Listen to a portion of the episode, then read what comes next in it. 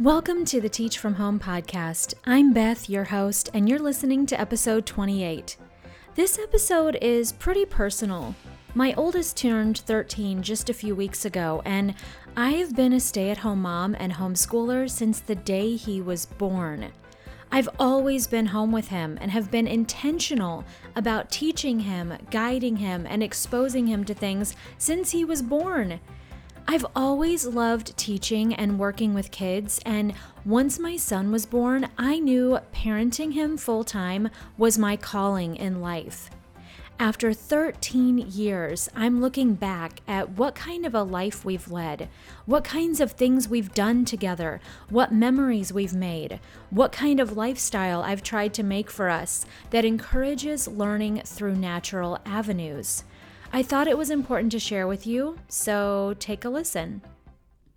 I think it's very important that everyone knows that you need to do what's best for your family when it comes to homeschooling. What works best for my family is not always going to work best for your family most of the time. Welcome back to Teach from Home. I'm Beth, and I've been homeschooling for 13 years now. I started when my oldest was born. And for me, I have a low key lifestyle because having the energy and bandwidth to meet the needs of all four of my kids when we spend 99.9% of the time together, I have to let go of other things. So my house is never sparkling clean. My meals are simple. Uh, I don't have a busy social life where I see my friends all the time. Do parents really see their friends all the time? I focus deeply on being present with my kids really listening to them when they talk to me, dealing with relationship issues between them in real time because I'm there and I'm able to, balancing out of the house activities and relaxing at home. I would like a busier social schedule sometimes, but that's not always what my family wants. Over the years, I've talked with other moms who work outside of the home, and I get that they've worked hard to get where they are at in their careers, or they believe that they have to keep working to maintain a certain lifestyle, or they think it's good for their kids to spend time at school all day being around other kids and that they just want to spend time as a family on the weekends. And that's fine for them if if that's what works for their unique family. That's never been how I wanted our family life to look like. Ever since my oldest was born, I was afraid of time slipping away. You've heard of FOMO? Well, I have uh, fear of time slipping away. So that would be F O T S A. FOTSA. I have FOTSA. I remember when my oldest turned one year old, I wrote a Facebook post saying something like, I can already imagine him turning two, and then five, and then 10, and then suddenly he's a teenager. I was desperate to hold on to every moment of my children growing up because they only get one childhood. And then it's over and they're out of the house. There are no do overs. I had never thought about homeschooling before I had my first child. Truly, I hadn't. And even when my child was a baby and I decided I wanted to be a stay at home mom just until he was old enough for preschool, I still wasn't thinking of it as an option. But the more I spent every day with him, the more I didn't want to let go of always being with him, watching him grow and change and learn. I just thought to myself, there will always be kids to teach in school if I go back to the classroom when my kids are older. There will always be new kids. My four kids will only ever have this one childhood. I thought to years from now, when my kids are all out of the house, will I look back and think, I wish I had spent more time with them? How did I want their childhood with me to be shaped? I truly believe that our kids want nothing more from us than our time and attention.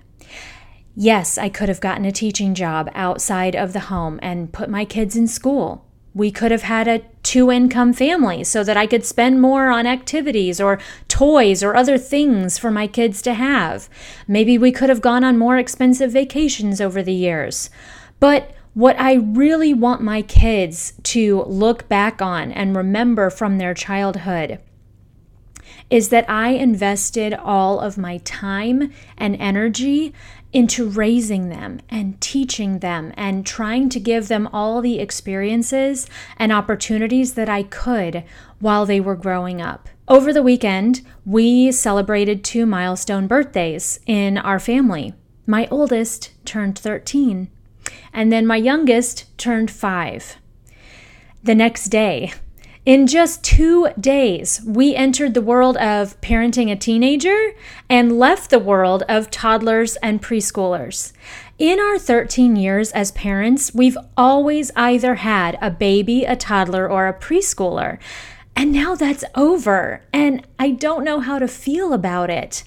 I loved the baby stage, the toddler stage, and the preschool stage. They were so fun. Watching them learn how to talk, watching them play and come up with imaginary games, finger painting and pushing baby strollers around. All the questions like, what's that and why? They were so playful. And then entering teenagerhood, I don't know how to feel about that either. I've talked with other moms who are approaching this milestone soon too, and we've discussed how we want to keep maintaining our strong bond with our teenagers and how it's not a guarantee, like we've been told by other older moms, that teenagers are going to start hating us, always having an attitude and wanting to hide things from us. While they may start having an attitude, and while they may start wanting to hang out more with their friends than with their family and their younger siblings, we are going to fight to maintain trust, connection, and relationship with them. I've been looking back at pictures of my oldest growing up, and I feel so much sadness looking back at pictures of him when he was a toddler and a preschooler because I wish I could go back to those days for a little bit. I want to relive those moments with him sometimes. And life was so simple. And I'm looking through rose colored glasses. You know, there were actually some really hard days when I was raising two little boys. It was not all perfect. But we spent so many good days either going out to the park, visiting the library for story time, or just staying home and playing with Hot Wheels or playing with the train table, reading board books, and me enjoying nap time. There's no nap time anymore in my house, guys. I truly do miss that time. But seriously, time is such a thief. No matter what you do, you can't slow it down.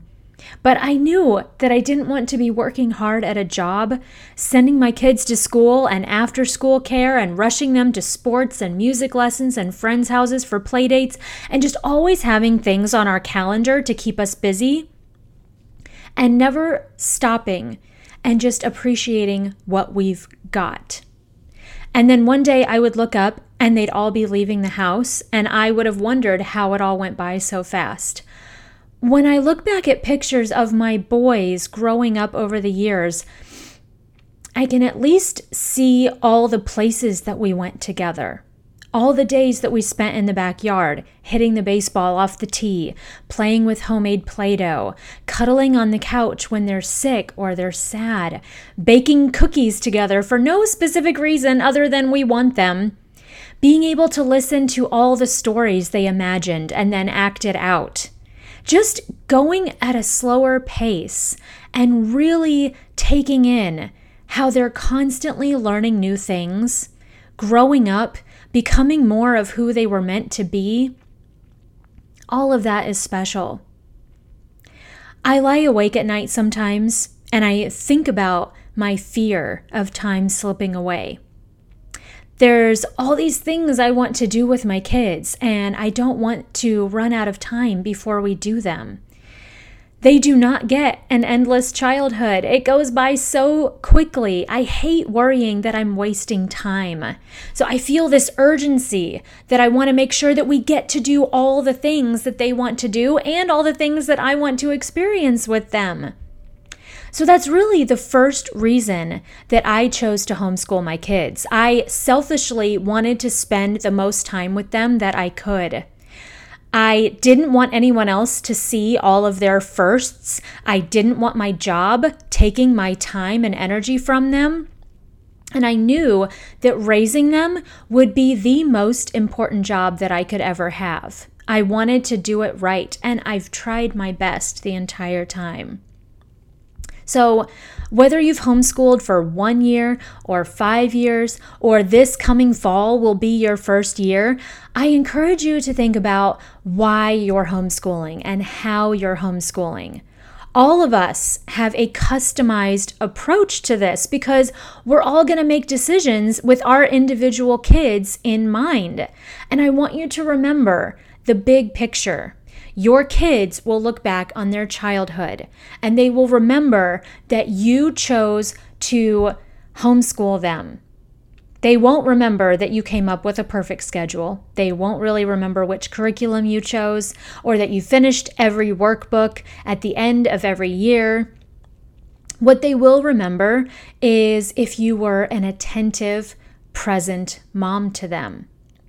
If you really saw them really listened to them and made them feel supported, loved, and special. Our kids' childhoods are too short to not take the day trips to a fun museum or a state park. They are too short to not be there for conversations that they want to have with you. They are too short not to deeply invest our energy and time in making sure that they have a healthy, strong bond with us. I believe that's what kids need the most from us. So let's give it to them. Thank you so much for joining me today for another episode. If you'd like my podcast, you'll probably like my YouTube channel as well. So make sure that you follow the link in the show notes of this episode and subscribe over there. I also highly suggest you sign up for my newsletter so you get my latest content and stories sent straight to your inbox. And lastly, if you want to get a hold of me directly, my email address is also listed in the show notes, and I love connecting with you and helping you out with your specific issues through email. So send me something if you need to. Thanks for listening, and I'll see you next time.